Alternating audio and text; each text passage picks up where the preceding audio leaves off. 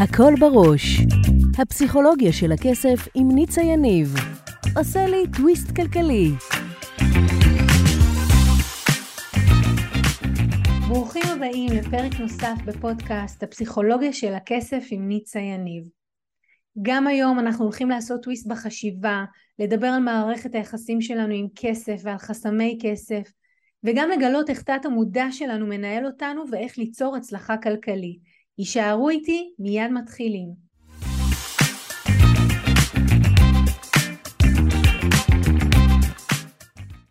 ברוכים הבאים לתוכנית נוספת, לשידור נוסף של הפסיכולוגיה של הכסף, וכמו תמיד, כמו בכל פעם, אנחנו הולכים לדבר היום על כסף, על התנהלות כלכלית, על הצלחה כלכלית, על תת המודע שלנו ואיך הקול הפנימי שלנו מנהל אותנו. אם עוד לא הצטרפתם אליי לפייסבוק, קבוצת פסיכולוגיה של הכסף, אה, לאינסטגרם, ליוטיוב, לטיק טוק, גם שם אני נמצאת. זה הזמן להצטרף, לקבל תכנים. אני בכל יום מעלה אה, תוכן לאימון יומי להצלחה כלכלית, אז אתם מוזמנים להצטרף אליי. אז אה, על מה אנחנו הולכים לדבר היום? היום אנחנו הולכים לדבר על נושא שמאוד מאוד קרוב לליבי, והנושא שלנו היום בעצם מדבר על ילדים. על איך לגדל ילדים שיש להם מערכת יחסים בריאה עם כסף. אנחנו הולכים אה, להבין את הכללי אצבע, כללי זהב לעשות את זה. אני אגיד לכם מכל הלב, שהלוואי שאת כל מה שאני יודעת היום הייתי יודעת כשהילדים שלי היו צעירים. זה היה חוסך לי אה, הרבה, אני אקרא לזה מהמורות והבנה במהלך הדרך. אבל תמיד אפשר מחדש, אז כשלילדים שלי יהיו ילדים אני אוכל להיות uh, סבתא uh, מהממת, שתעשה עם, כל ה, עם הנכדים את כל הדברים האלה, ולכן השידור הזה מוקדש לכם, ההורים, וגם לכם, סבים וסבתות, וזה ייתן לכם כלים לנהל ולגדל את הילדים מראש נכון, ולבנות ולבסס איתם מערכת יחסים בריאה עם כסף. אוקיי? אז uh, אני רוצה רגע להתחיל ממש אני רוצה להקריא את זה הפעם, בדרך כלל אני מדברת ככה. מחקר של ממשלת בריטניה הראה שעד גיל שבע ילדים יכולים להבין את הלקחים שהם צריכים ללמוד כדי להימנע מבעיות כלכליות בעתיד. המחקר מראה שהתנסויות מוקדמות של ילדים עם כסף מעצבות את ההתנהגות הפיננסית שלהם ושכמבוגרים הם פועלים נכון וזה יכול לעזור להם לתפוס את הערך של כסף, לדחות סיפוקים ולהבין שחלקם או שהבחירות שהם עושים והם לא הפיכות יכולות לגרום להם בעיות בעתיד. המחקר אמ, מציע או אומר שילדים שיקבלו או ייתנו להם לעשות החלטות פיננסיות שמתאימות לגיל שלהם, מה הכוונה? אם הילדים בגיל 7 אני לא אתן להם אתגרים שמתאימים למישהו בן 15, אז אם נותנים להם לקבל החלטות פיננסיות שמתאימות לגיל שלהם, ומאתגרים אותם עם דילמות סביב הנושא של כסף הוצאה שלו או חיסכון, זה יכול להוביל אותם לשיפור החיים שלהם כמבוגרים, והם יכולים ללמוד תכנון והבנה מראש של איך להתנהל עם כסף, איך לווסת את הדחפים והרגשות שלהם בצורה שתקדם את ההתנהגות הפיננסית שלהם בשלב מאוחר יותר בחיים. ועוד אני רוצה להוסיף שיש את השיחה הקבועה שאימהות אומרות לי, תקשיבי, אבל אם אני אתן לו כסף, הוא ירצה להוציא את זה על דברים מתוקים, ואני לא רוצה שהוא יוציא את זה על דברים מתוקים. אז אני רוצה לא, להגיד לכם היום, אוקיי, אז תגידו להם, אוקיי, אם אתה תבזבז את זה עכשיו על מתוקים, לא יישאר לך כסף לדברים אחרים שתרצה. והיום אני ממש הולכת לתת לכם כללי זהב ועשה ואל תעשה, לאיך לגדל את הילדים שלנו ממש למערכת יחסים בריאה עם כסף, כי בואו נודה על האמת. אנחנו, אף אחד לא ישב והסביר לנו או דיבר איתנו, למדנו כזה, ראינו בבית, הבנו.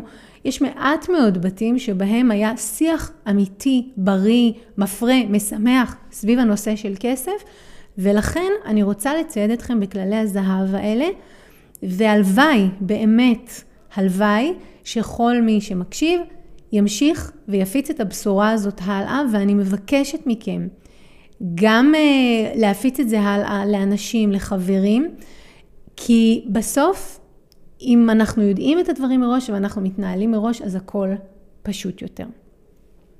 אז בואו נתחיל. אני רוצה באמת להתחיל עם, אה, ככה רשמתי את כל כללי הזהב, ואנחנו ממש נתחיל ונעבור עליהם אחד-אחד. חלק מהדברים הם דברים שלמדתי במהלך הזמן, וחלק מהדברים באמת אה, הם דברים שהבנתי מעצם העבודה עם ילדים ועם אה, הורים. אני רגע אקדים ואגיד עוד משהו. אמ, אני כתבתי ספר שנקרא שפע קידס יחד עם אלה שלומקוביץ, היא מנחת צוותים חינוכיים, ובעצם בספר הזה אנחנו נגענו בכל הנושאים שהורים פנו אלינו וכל הזמן התעסקו איתם, כמו לתת דמי כיס, לא לתת דמי כיס, מתי נותנים דמי כיס, אה, כל הנושא של איך מלמדים ומדברים עם ילד על אה, חינוך כלכלי, ובעצם אני רוצה להביא לכם כאן כלים חלקם נמצאים בספר, אבל הרוב לא. בספר יש ממש עבודה פנימית שלך כהורה, להבין איך אתה מתנהל, מה נכון לעשות ומה לא. פה אני רוצה לתת את הכלים היותר, אני אקרא להם יומיומיים, פשוטים, זמינים, פרקטיים, כי אני מאוד אוהבת פרקטיקה. אז בואו נתחיל. הדבר הראשון שאני רוצה להזמין אתכם לעשות זה מדי פעם, בואו נגיד אחת לשבועיים. כשהילדים יוצאים מהבית, תפתחו להם את הדלת תשאירו להם את הדלת פתוחה ותנו להם לעבור. מה שזה עושה, זה שותל בתת המודע של הילדים, שהדלתות בחיים נפתחות בפניהם. כי כשאנחנו מגיעים לדלת והיא מרגישה סגורה, אז יש לנו איזה אתגר כזה, איך אני אפתח אותה, מה אני אעשה, וברגע שאתם מרגילים את הילדים שלכם, שלפחות אחת לתקופה הם רוצים לעבור בדלת ואתם כהורים פותחים את הדלת עבורם, אז אנחנו משיגים כאן שתי מטרות מאוד עמוקות. האחת, וזה לא משנה אם הם צעירים או מבוגרים, כן, או מתבגרים. האחת, שאנחנו שותלים להם בתת מודע, שכשהם רוצים דברים בחיים או כשהם יוצאים לדרך הדלתות נפתחות בפניהם. ושתיים, אתם מאוד מחזקים את הסמכות שלכם כהורים כי אם אני כהורה פותחת את, ה... את הדלת לילד שלי לחיים, אז אני יכולה להגיד לכם שאחד התסכולים הכי גדולים של הורים זה שהילדים לא משתפים והם לא מספרים והם לא מתייעצים איתם. מעולה. ואז נשאלת השאלה, אם הם לא משתפים ולא מספרים ולא מתייעצים איתכם, אולי אתם, הם לא מרגישים שאתם גב. לא כי אתם באמת לא גב, כי הם ילדים והם תופסים את הדברים אחרת, ואנחנו רוצים לשדר להם שאנחנו גב, אנחנו פה בשבילם, אנחנו פותחים להם בחיים את מה שצריך, עוזרים להם, אנחנו נותנים להם גיבוי, וכשאנחנו עושים את הפעולה הפשוטה הזאת, כבר משהו עמוק קורה. אז זה דבר ראשון. הכלל זהב השני זה הנושא של אה, לשלם במזומן, אוקיי? אני רואה הרבה הורים שמעדיפים לשלם באשראי, ואני רגע רוצה להסביר את החשיבות של לשלם במזומן. אגב, זה בסדר לשלם באשראי, אבל מדי פעם תקפידו לשמל, לשלם במזומן, במיוחד ליד הילדים. אני ממש רוצה להגיד לכם, שימו מזומן בצד, שכשאתם הולכים עם הילדים לקניות, לא יודעת, הם ביקשו ג'ינס, הם ביקשו מה שזה לא יהיה, שהם יראו אתכם משלמים במזומן.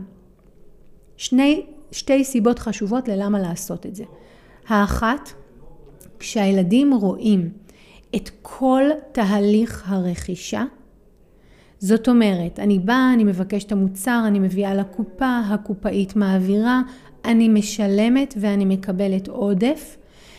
זה יוצר להם חיווט בתת המודע למה זה תהליך רכישה. עכשיו, אני רוצה להגיד פה משהו מאוד מאוד חשוב.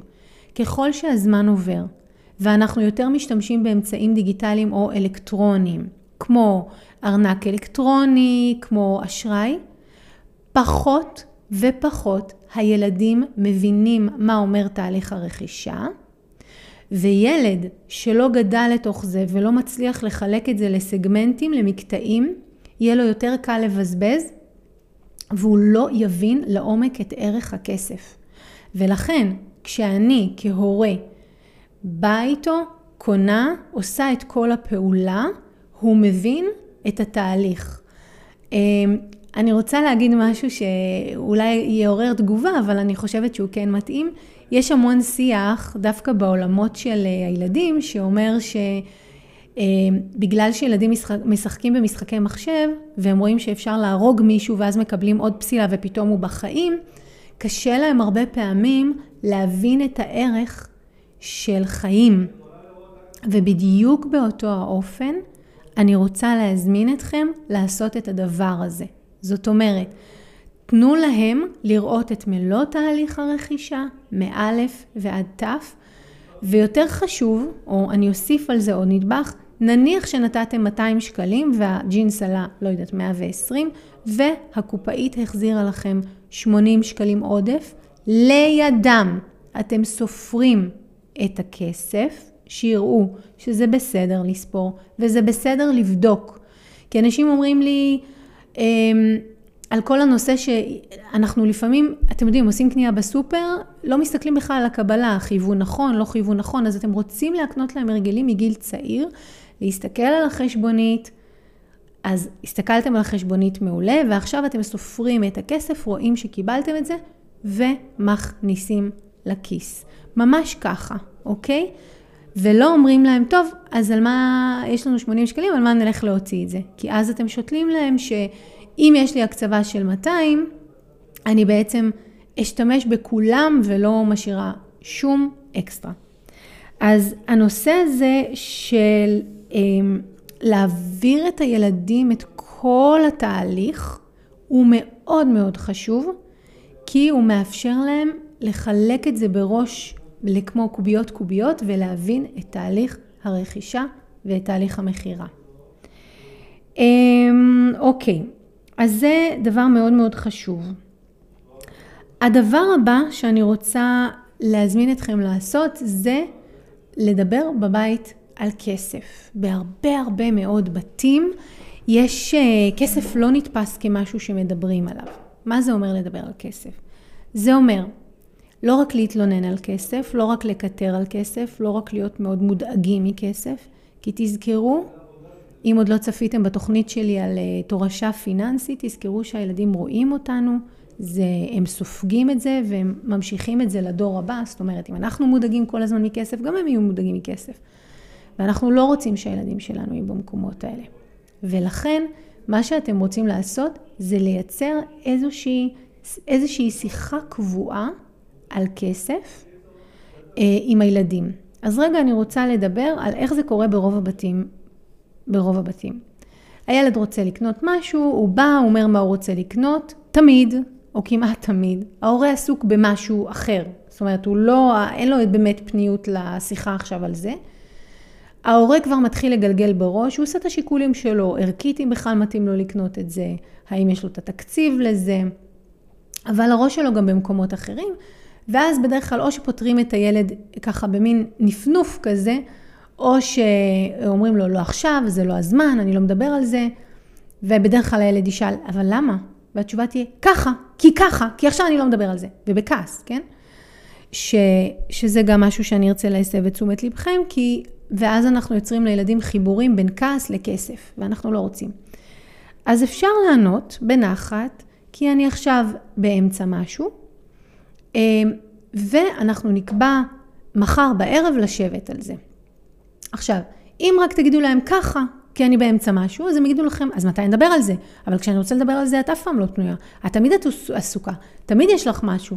אז אתם רוצים לתת להם תאריך חלופי ולעמוד בו.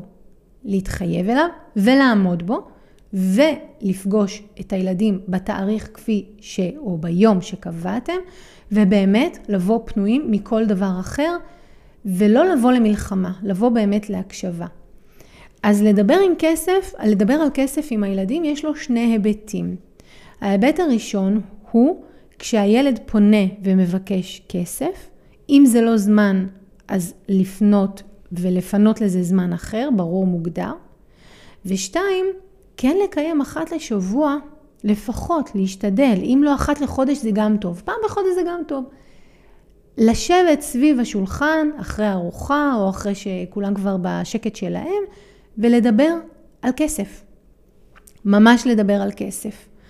וזה יכול להיות תמיד עם מושג קצר, פשוט, שאתם יכולים להסביר להם אותו בפשטות. כן, לא בהכרח אה, מניות והנפקה, אבל כן בהכרח מושגים פשוטים. עכשיו אני רוצה להגיד לכם פה משהו, שנים של ניסיון ואלפי אנשים שעבדתי איתם. יש לנו נטייה כישראלים להיות מאוד חכמים, לדעת הכל, הכל אנחנו מבינים, אה, כבר אתמול הבנו את זה. והרבה פעמים הילדים משקפים את זה. זאת אומרת, אתה מתחיל לדבר איתם או להסביר להם איזשהו מושג בסיסי, למשל, המחאות ושימוש בהמחאות, בצ'ק, אז הם יגידו לך, כן, אני יודע, ראיתי, אמא, אבא עשו ככה. אז יגידו להם, כן, אוקיי, יופי, מהמם שראית, באמת בהקשבה, אבל אנחנו רגע נסביר בכלל מההתחלה מה זה. מה זה? זה אמצעי לתשלום, ש וכולי. כי כמו הרבה דברים בחיים, כשאנחנו לא לומדים דברים בצורה מסודרת, ולצערי לא מלמדים כסף בצורה מסודרת, או איך מתנהלים עם כסף בצורה מסודרת, אז אנחנו כזה מן הגורן ומן היקב, אוספים מפה, אוספים משם, מבינים מה שנראה לנו, ועם זה אנחנו ממשיכים הלאה.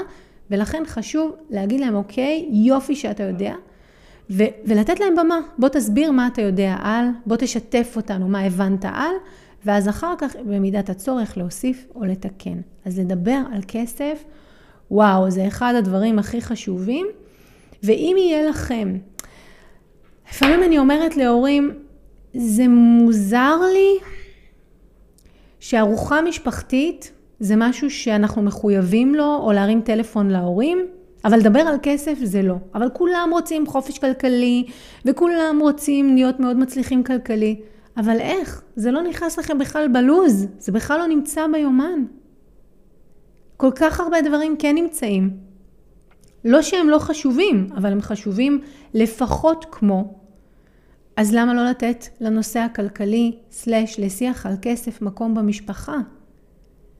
יש לכם את הרגעים האלה עם הילדים, ש... בוא נגיד, אם זה בשבת וזה לא משפחה דתית, אז בורחים לנייד, ואם זה משפחה דתית ובלי הנייד, אז אין נייד לברוח אליו, אבל שיהיה לכם איזשהו עוגן. ועוד דבר אני אגיד לכם, שראיתי עם הרבה לקוחות שעבדתי איתם, שהרבה פעמים הילדים מקטרים על זה. כן? מקטרים, מה, לא בא לי, מה עכשיו צריך לדבר על כסף, יש כזה vibe כזה. אז להגיד להם, תקשיבו, כסף אם ה vibe שיהיה לכם מהשיחות שלנו הוא vibe כזה קיטורי, מתלונן, אז זה גם ה vibe שיהיה לכם עם כסף, ואם אתם רוצים להצליח ולעשות כסף בחיים. אז חלק מזה זה לבוא, או שהגישה תהיה כיפית, תהיה משמחת, תהיה נעימה, בסדר?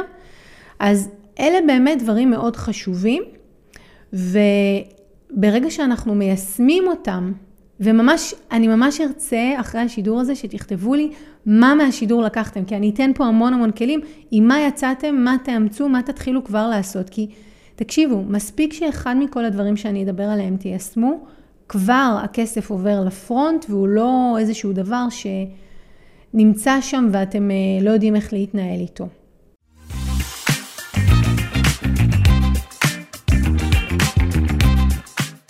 ועכשיו אנחנו הולכים לדבר עוד על הנושא הזה של לדבר על כסף בבית. אני רוצה להזהיר. קחו בחשבון שכשאתם מתחילים לדבר על כסף בבית, הילדים יתחילו לשאול שאלות. כי מבחינתם פתחתם להם את הדלת והם יכולים לשאול שאלות על דברים שהם אף פעם לא שאלו. ולכן, מניסיון, אני אמליץ לכם להגדיר עם עצמכם מראש, או אם יש בן או בת זוג, להגדיר מראש לאילו דברים אתם רוצים להיכנס ולאלו לא. כי הם ישאלו שאלות, הם ישאלו כמה אתם מרוויחים, ומה יש לכם, ומה אין לכם, ואיך אתם רואים קדימה. ואני רוצה שתבינו, אני מאוד מאמינה בגישה של הורה כמנטור. הורה הוא סוג של מנטור. והם ממש צמאים לשמוע מכם על החיים, על איך להתנהל נכון, וזו הזדמנות מעולה. אז תגדירו עם עצמכם אם יש דברים שהם מחוץ לתחום, ואז תדברו את זה או תבטאו את זה בצורה נעימה. לא לנזוף, לא לכעוס, לא, אני שומעת הרבה, זה לא עניינך או זה לא עניינך. לא, אנחנו לא עונים להם את זה, אנחנו אומרים להם, אני מבין שזה מעניין אותך, אבל זה משהו שאני החלטתי להשאיר ביני לביני. אמ, עכשיו, יש פה גם ערך בעשייה הזאת, מדוע? כי, וזה משהו שאתם יכולים לפתוח מולם, כי כשאנחנו יוצאים לעולם לדבר על כסף, לא עם כל אחד נדבר על כל דבר שקשור לכסף, אוקיי? יש דברים שיש אנשים שנרצה אולי למדר, אולי לא להגיד הכל. אז אני רוצה להראות לכם את שני הצדדים. אם אתם הורים שמרגישים בנוח לשתף את הילדים בכל הדברים שקשורים לכסף, מהמם, ואם לא, גם בזה יש ערך, כי אתם בעצם אומרים להם, תשמעו, אמ, גם אתם, כשתצאו החוצה, לא כל דבר שקשור לכסף תרצו לשתף. אתם הילדים שלי, אני אוהבת אתכם, אבל אלה דברים שאני מרגישה שנכון לי להשאיר ביני לביני. לא בהכרח צריך לתת לזה סיבה לוגית, וזה חשוב הנקודה הזו, מאוד חשוב, או נקודה מאוד חשובה, כי הרבה פעמים אנחנו מנסים לתת לוגיקה או רציונל ללמה אנחנו מרגישים כך או אחרת, ואין מה לעשות. רגש, כשמו כן הוא, עולם הרגש, הוא לא תמיד נתמך על ידי הסבר לוגי, כי לוגיקה קשורה לראש. אז זה בסדר לומר לילדים, תראו, אני לא מרגישה נכון לשתף אתכם את זה, אני מבינה שזה מעניין אתכם, וגם אתם, כשאתם יוצאים לחיים, כשאתם פוגשים אנשים, ישאלו אתכם כל מיני שאלות שקשורות לכסף, ואם תרגישו שזה לא נכון לכם לשתף, אז אל תשתפו, וזהו, זהו, בסדר? אז זאת נקודה מאוד מאוד חשובה. אה, כן, אני יכולה להגיד לכם מעבודה עם לקוחות, שאחד הדברים שמעסיקים ילדים זה כמה אנחנו נותנים כסף אה, באירועים, בחתונות, בעיקר, בעיקר מאוד מעניין אותם, הנושא של מתנות למשפחה. אם המתנה היא כספית, כמה כסף נתתם לה, כמה כסף לא נתתם לה, כמה הוא נתן לנו. וזה המקום כמובן שלכם כהורים, ותזכרו את המודל, ההורה כמנטור, לפתוח שיחה ולומר להם את האני מאמין שלכם על אה, גם מערכות יחסים משפחתיות וכמה אנחנו רוצים או לא רוצים או איך נותנים ומה ההבדל בין אדם שאנחנו מכירים לבין משפחה, אה, גם באופן שבו אנחנו נותנים או משקיעים את הכסף. וקחו בחשבון שיכול להיות שיש להם אג'נדה שונה, אפילו לפעמים מנוגדת. אני שמה את זה פה. יש הרבה אנשים מאוד ערכיים שיש להם ילדים יותר קפיטליסטים חומריים, ולהפך, יש, יש הורים קפיטליסטים עם ילדים יותר ערכיים, אין האחד עדיף על האחר. זה רק עובדה, זו רק עובדה. ולכן יכול להיות שאתם תסבירו להם מאוד ב... לעומק מה קורה ואיך זה עובד כשאנחנו נותנים למשפחה ומה הערכים שלנו, והם יגידו לכם, אבל מה הקשר? הם לא יראו את הקשר, אז נסו להסביר להם את הקשר, אבל באמת, קחו בחשבון שמי שעומד מולכם, צעיר ככל שיהיה, לפעמים מחזיק אג'נדה שונה או הפוכה בתכלית השוני. והדבר האחרון שאיתו אני אסיים את המקטע הזה, זה הנושא של זמן. תמיד הורים שואלים אותי, ניצה, כמה זמן שיחה כזאת אמורה לקחת? התשובה, מעט זמן. קצר מאוד.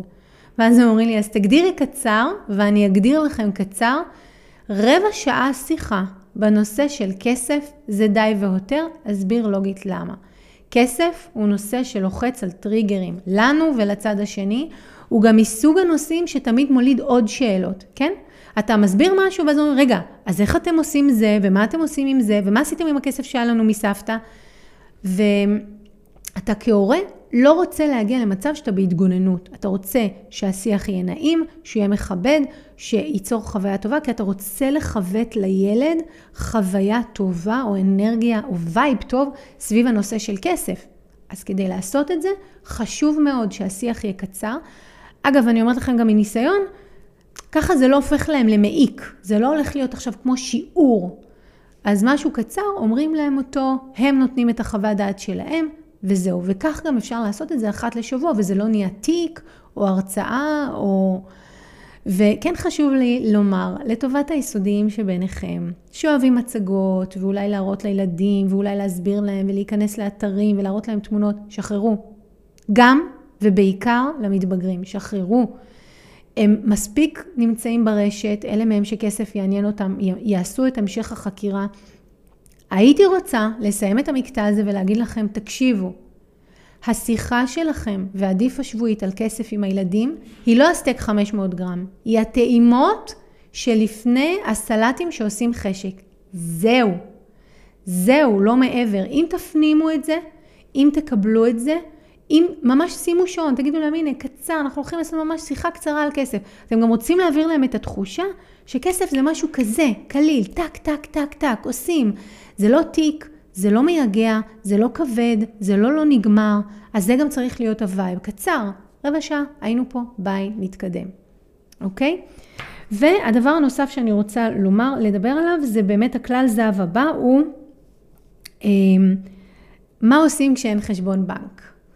אז הכלל זהב הבא הוא יוצרים לילדים חשבון דמה, כן? כל מי שלומד שוק ההון יודע שהוא פותח איזה חשבון ומתחיל לעשות כאילו הוא סוחר, ממש מתחיל להתנהל כאילו הוא סוחר, אותו דבר אנחנו צריכים לעשות פה. קחו דף, זה יכול להיות דף נייר שתלוי על המקרר או שמור באיזה מגירה, עדיף. ותכתבו עם הילדים כמה כסף יש להם. שיתרגלו שיש להם מק... מקום ללכת אליו לבדוק מה, המאזן שלהם. כי מה אנשים אומרים לי, במיוחד נשים, אני לא נכנסת בכלל לחשבון הבנק שלי. ואני אומרת, איך ניכנס לחשבון הבנק? אין לנו שום הרגל כזה מגיל יותר צעיר. אז צריך שיהיה להם דף שבראשו, אם הם כבר נוח להם עם מחשב, אז יש איזה קובץ אקסל שעושים גישה לכולם. ובתוך הדף הזה, מה שאנחנו עושים זה אנחנו כותבים אה, זכות וחובה, עושים שני טורים הכי בסיסי, הכי פשוט, מה היתרה שלהם, אם הם מבקשים כסף, שהוא לא הכסף שאתם נותנים להם לדברים שהגדרתם מראש, לשים את זה, ושהם יוכלו כל פעם לחזור לראות מה יש להם ומה אין להם. עכשיו אני רוצה להגיד לכם, שוב, מניסיון, זה מדהים אותי בכל פעם מחדש. אתם תופתעו לראות כמה ילדים חוזרים לדף הזה להבין מה יש להם. וכמה שהם יותר יחזרו וגם תעודדו אותם. זאת אומרת, אם אומרים, אמא, אני רוצה להוציא על, אה, אני רוצה לקנות לי כזה וכזה, אז תגידו להם, בדקת בדף מה יש לך? אם יש לך, כמה אתה בפלוס? כבר תדברו איתם את המושגים מגיל צעיר. ילד בכיתה ו' הוא ילד אינטליגנט. בואו, הילדים שלנו היום הם חכמים. כבר מגיל צעיר אתם יכולים להגיד להם, בדקת בדף? כמה יש לך? כמה עומד לזכותך? כמה, כמה יש לך בפלוס? מעולה. אוקיי, אז בואי, בואי, אין שום בעיה. אם אתם תייצרו להם את ההרגל הזה, הם יחזרו ויעשו את זה כמבוגרים, וזה ייתפס להם כמו הדף, פשוט הדף הזה לא יעמוד במגירה, הוא יעמוד באינטרנט, וזה משהו שהם יחזרו ויבדקו אותו, אוקיי? אז זאת נקודה מאוד חשובה. אה, כן, רשמתי פה ואני רוצה לומר, כסף זה לא משהו שזוכרים בראש, ואתם יודעים מה? לצורך העניין, תכתבו את המשפט הזה בראש העמוד שאתם עושים של הפלוס ומינוס לילד, זאת אומרת יהיה שם שם הילד, יהיה תאריך ותכתבו, כסף זה לא דבר שזוכרים רק בראש. ושיהיה לנו משהו כתוב, ילדים שיתרגלו לזה מגיל צעיר, יהיה להם קל להיות מבוגרים שמנהלים את הדברים שלהם נכון בצורה כלכלית. והדבר הנוסף, כלל הזהב הבא זה דוגמה אישית. אמ, זה הולך ככה. לפעמים אנחנו כהורים מסבירים לילדים איך נכון להתנהל, ואז אנחנו עושים בדיוק ההפך. עכשיו אני אומרת, אין עם זה בעיה. למשל, אנחנו אומרים להם, אל תצעקו, ואז אנחנו צועקים. עכשיו, החיים אה, הם לא בית מרקחת, ואנחנו לא חיים בוואקום חיים סטריליים. יש רגעים, יש ימים, אתה עייף, אתה עצבני. מה כן חשוב? כן חשוב שאם אתם מדברים איתם על כסף ועל ניהול כסף, תשתדלו לשמש דוגמה. זה אומר, לא להיכנס לריב היסטרי עם בן הזוג על כסף ליד הילדים. זה באמת מיותר. כי מה הם יעשו? ייווצר להם בתת המודע חיווט בין כסף לבין אה, ריב. אני פונה לאימהות שביניכם, או לאבות שביניכם, הגרושים, שמנהלים מלחמה כלכלית עם בן הזוג. תראו אם אתם יכולים, במידת האפשר, לא להביא את המלחמה הזאת לילדים. אני יודעת שהרבה פעמים זה קשה, במיוחד כשאתה כהורה קונה דברים מסוימים ובן הזוג לא קונה או לא משלם את חלקו, אבל תבינו שאתם פוגעים בילדים לא רק בטווח הקצר, אלא גם בטווח הארוך, משום שאם אנחנו עושים את זה, הילדים מקשרים בין כסף למאבק, למלחמה, לפגיעה, לכעס. אז תשתדלו לראות אם אתם יכולים שם לגלות בגרות רגשית, לשתף את מי שצריך, ולא לסנן הערות ארסיות לילדים. כן, אם אבא שלך היה מעביר את הכסף, אז הייתי היום קונה. ואני לא, חס וחלילה, אני לא שופטת, כל מקרה לגופו, ועדיין אני אגיד, אפשר לומר את אותה אמירה באופן שלא יטביע בילד או בילדה קושי מאוחר יותר סביב כסף. אפשר לומר, אבא עוד לא העביר כסף, ולכן אני לא יכולה להרשות לעצמי את זה כרגע. שמעתם את הטון? כמו אם אבא שלך היה מעביר את הכסף, היום לא היינו במקום הזה והייתי קונה לך. ולעומת, אבא לא העביר את התשלום, כמו שסיכמנו, ולכן אני לא אוכל לקנות את זה. עכשיו, זה דורש הרבה תעצומות נפש. אני יודעת. אני יודעת כי ליוויתי אנשים וראיתי מצבים לא נחמדים בכלל. זה דורש. אבל אני אגיד לכם ככה, כמו שאומרים, אני פונה ללב שלכם. אם התגרשתם, חלק מהשיקולים היה גם לתת או לייצר לילדים סביבת גידול אחרת. נכון, עשיתם הפרדת כוחות. קחו את זה לשלב הבא ותראו אם אתם יכולים, גם אם מתוך עשר פעמים שהייתם מסננים הערה ארסית, אה, שמונה פעמים לא סיננתם ורק דיווחתם על המצב, אבא לא העביר ולכן אני לא אוכל, זה כבר מצוין. זה כבר מצוין. כי אז הילדים פחות לוקחים את החיבור הזה בין כסף לכאב, לקושי, למאבק כוחות. הדבר האחרון שאנחנו כהורים רוצים לייצר, זה לעשות לילדים שלנו בתת המודע חיבור בין כסף למשחקי שליטה. אם עשינו את זה, אני מאמינה באופן אישי, זה אני מאמין שלי, מוטל עלינו לעשות איתם עבודה ולבנות משהו חדש ולבסס להם מערכת יחסים חדשה עם כסף, וממש בשידור הזה אני נותנת את הכלים. גם בשידור הבא אני אדבר, אדבר על ילדים וכסף, גם בתוכנית הבאה, ובאמת אמ, אעמיק עוד ספציפית באיך בונים להם הרגלים אה, כלכליים טובים, הרגלים כלכליים בריאים. אבל כללי הזהב האלה הם כבר מקום מצוין להתחיל איתו.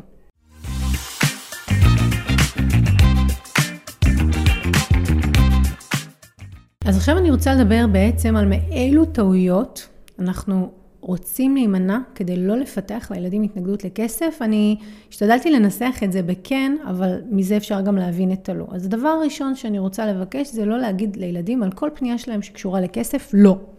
הרבה משפחות עושים את זה, הילד בא לבקש כסף או משהו לקנות, לא. עוד לא שמעתם מה? לא. אה, מה שזה יוצר, זה יוצר לילד אה, תכנות או חיווט בתת המודע, שאומר שכסף תמיד הוא הולך עם לא. אז תחשבו מה יקרה כשהוא יצטרך לבקש העלאה במשכורת, או כשהוא יחליט להיות עצמאי, או כל פעולה שהוא יעשה בהמשך שקשורה לכסף, אפילו יבוא לבקש מהבנק משהו, הוא יצפה ללא. אז אם אתם לא רוצים לעשות את זה לילד שלכם, תנסו שלפחות יהיה שם איזה בלנס של 50-50, ואגב, זו נקודה חשובה, כשאני אומרת את זה להורים, הרבה פעמים מה שהם עושים, הם אומרים לו, לא, לא, ואז אחר כך מסבירים לו למה כן או איך אפשר כן. שהמילה הראשונה בתשובה לילד לא תהיה לא. הנה, אני מבהירה את זה בצורה שלא משתמעת לשתי פנים. יכול להיות שאתם יכולים דווקא להתחיל עם כן, בסדר, אני צריך לחשוב על זה, או אני צריכה לחשוב על זה.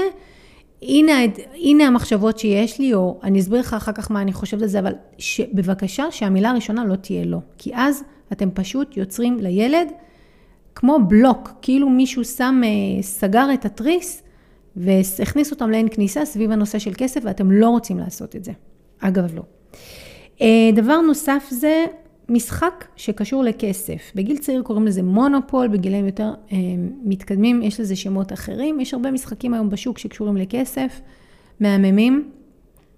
אין מצב שאתם לא משחקים לפחות לא יודעת, פעם בשנה או פעם בחצי שנה, משחק כזה עם הילדים שלכם. אתם רוצים לייצר לילדים חוויה שמקשרת בין כסף למשחק. שכסף זה משחק שאפשר לעלות ממנו, להוריד ממנו, להזיז אותו, להשקיע, להשקיע ממנו. אם אנחנו מייצרים סביב כסף אווירה, זה הלא, כן? כבדה, קשה, דרמטית, זה לא טוב לילדים שלנו, כי אז הם יוצאים לחיים וזה בדיוק מה שהם עושים. דבר נוסף זה, אז אני אקרא לזה רגע לעשות את זה כיף. כיף. תראו אם אתם יכולים לעשות איזה חיבור כיפי. למשל, את השיחה הזאת שאמרתי לכם, הרבע שעה על כסף, אפשר לעשות שהולכים כל המשפחה לגלידריה. ולא חייבים לעשות את זה גם כל המשפחה. אתם יכולים, אם יש לכם ילד יותר גדול וילד יותר צעיר, אז לקחת אותם לגלידה, לעשר דקות להגיד להם כמה מילים ככה על כסף, ולייצר להם שם ממש אה, תכנות מחדש, חיבור בין כסף למשהו כיפי, למשהו טעים. זה לא רע בכלל שלילדים שלכם יהיה את ההבניה הזאת בתת המודע שלהם. אה, והדבר הנוסף שהייתי רוצה לדבר עליו זה להפוך את ההשקעות של הילד למשמעותיות עבורו. תקשיבו, אני רואה הורים שאומרים לילדים כל מיני משפטים, נניח מתקלקל להם אה, משחק, מגיל צעיר אני רואה. יאללה, אפשר לחשוב, זה מסין, אז נקנה לך כפרה, הלך. אל תזלזלו במה שהם מרגישים לחפצים שהם קונים, כי בסוף עבורם החפצים באיזשהו מקום יש להם חיבור לכסף. ואם אנחנו כהורים, ה vibe או המסר שאנחנו מעבירים מדבר על אמ, כמו זלזול, תזרמו, אל תעשו מזה עניין. אוי, מה את עושה מזה עניין? אמא אחת אמרה, שמעתי אמא אומרת לילדה, זה עלה עשרה שקלים, זה מסין, אז נקנה חדש, אפשר לחשוב. עכשיו, האימא כמובן ניסתה לעשות טוב, היא רצתה לתת לילדה תחושה שלא תהיה עצובה, שהיא לא איבדה פה את אה, משוש חייה, אבל בעצם מה שהיא יצרה, זה היא לקחה את הרגש של הילדה סביב החפץ, סביב זה, וכמו הקטינה אותו. עכשיו, איפה הבעיה? הבעיה שהם גדלים, ואז הם יכולים, הורים באים אליי ואומרים לי, אני קונה לה דברים והיא לא מעריכה. איך היא תעריך? ה vibe שהיא קיבלה מגיל צעיר היה אחד, לאחד משני הקצוות, או כפרה, הלך, לא נורא. תהיו איתם שנייה ברגש. כן, אני יודע, זה יכול להיות מאוד מבאס שמשהו שאתה אוהב מתקלקל. בסדר, עכשיו אנחנו יכולים לקנות חדש. תרצה שנקנה חדש, אם זה מתאים לכם כמובן, כן? אם מתאים לכם, אתם יכולים מבחינה כלכלית, זה באמת לא big deal, אבל אל תעשו את הטעות הזו של אה, כמו כזה כלאחר יד, אה, שטויות, מה זה, זה בקטנה. אתם רוצים נורא לעזור להם, אבל זה לא עוזר להם, זה ממש לא עוזר לילדים שלכם שאתם עושים את הפעולה הזאת. מהצד השני, תשתדלו בבקשה לא להיכנס עם הילדים למשחקי כוח ושליטה סביב הנושא של כסף ולהעניש אותם אם הם איבדו חפץ. עכשיו, אם זה חוזר על עצמו והילדים צריכים ללמוד שיעור באחריות, אין מה להעניש אותם בלא לקנות להם עוד. הורים אומרים לי, אני מענישה אותו, הוא כל הזמן אה, לא שומר על הדברים שלו. אוקיי, אבל הנושא פה הוא לא הכסף, הנושא פה שיש לו עניין עם לקחת אחריות. אז צריך רגע לדבר איתו על לקחת אחריות. מה זה אומר לקחת אחריות? אז אני רואה את זה תמיד רץ לשני הכיוונים. הרבה פעמים, כמו ההורים... לא רוצים שיכאב לילד מהכאב שלהם, אז הם אה, מזלזלים בזה, או מהצד השני מאוד מאוד מחמירים. אז אתם רוצים למצוא איזשהו בלנס, שהוא, שהוא תמיד, תמיד יהיה בשני השלבים הבאים. אחד, להכיר ברגש של הילד. גם ילד שאיבד, וזה פעם עשירית שהוא איבד, זה מבאס, זה לא כיף לך. זה מבאס, זה לא כיף לך, אז אתה רוצה לעשות את הדבר הנכון, אז רגע דברו איתם על אחריות, רגע תשמעו איך מרגיש להם שהם איבדו, ואז תגידו איך כן, לא ישר להיכנס בהם. יש לנו שאלה עכשיו מאחד המאזינים, כן? אני מקשיבה לשאלה.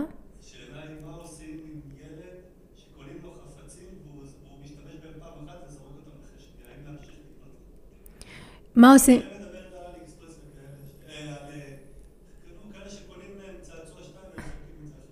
אז באמת, במקום הזה שאנחנו אה, רואים שילד... אה, לא שומעים את השאלה, אוקיי. מה עושים עם ילדים שקונים להם משהו, ואחרי פעם אחת שהם משתמשים בו, הם זורקים אותו ולא מתייחסים? האם להמשיך ולקנות להם דברים?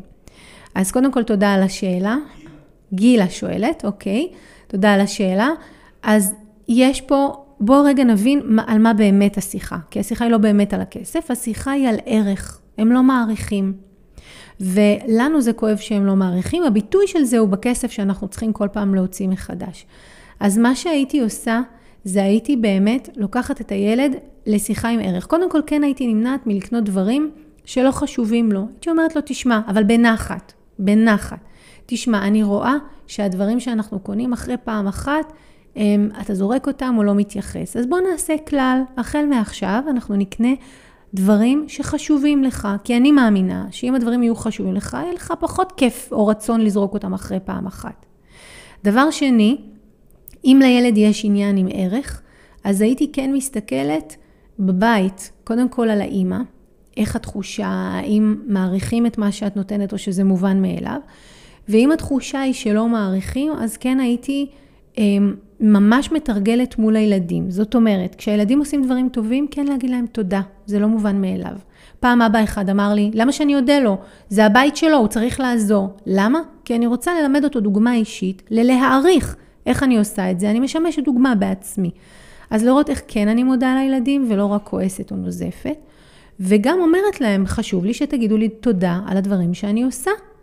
אז יש שם שתי שיחות, אחד, כמו שאמרנו, לקנות את הדברים שחשוב לו, יהיה לו קשה, קשה יותר לזרוק אותם אחרי פעם אחת, ושתיים, להבין שיש פה בבית עניין עם ערך ולראות איך אנחנו מבטאים ערך ומעריכים ונותנים לזה מקום.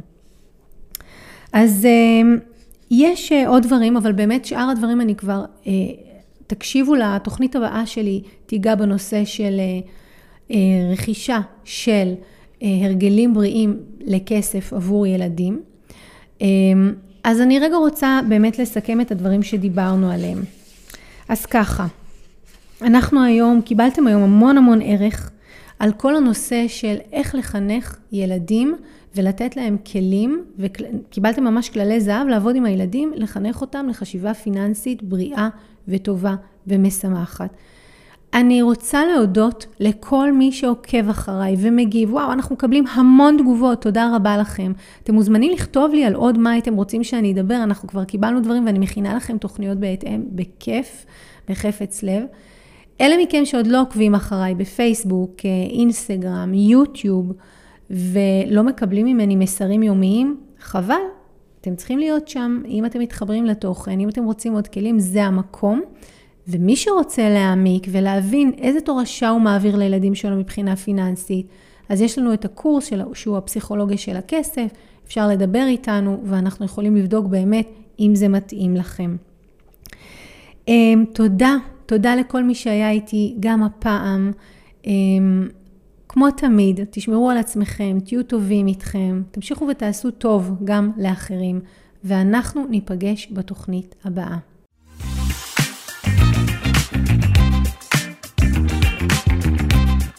אם אהבתם את הפרק, שתפו אותי למה התחברתם, ממש מעניין אותי לשמוע.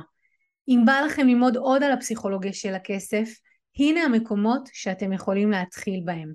באתר ניצayaniv.com תוכלו להזין לתוכנית הרדיו השבועית שלי שנקראת הכל בראש וגם להצטרף לקבוצת הפייסבוק שלי הפסיכולוגיה של הכסף עם ניצה יניב. אם אתם עדיין לא עוקבים אחריי בפייסבוק, באינסטגרם או ביוטיוב זה בדיוק הזמן לעשות את זה. אלה מכם שרוצים להעמיק אתם יכולים לפגוש אותי אחת לחודש במפגשים הקבוצתיים לאימון בלייב או להצטרף לקורס המקיף לשחרור חסמי כסף. תמיד תזכרו, השינוי שלכם עם כסף מתחיל כאן, במקום שבו כסף ותודעה נפגשים. ניפגש בפרק הבא.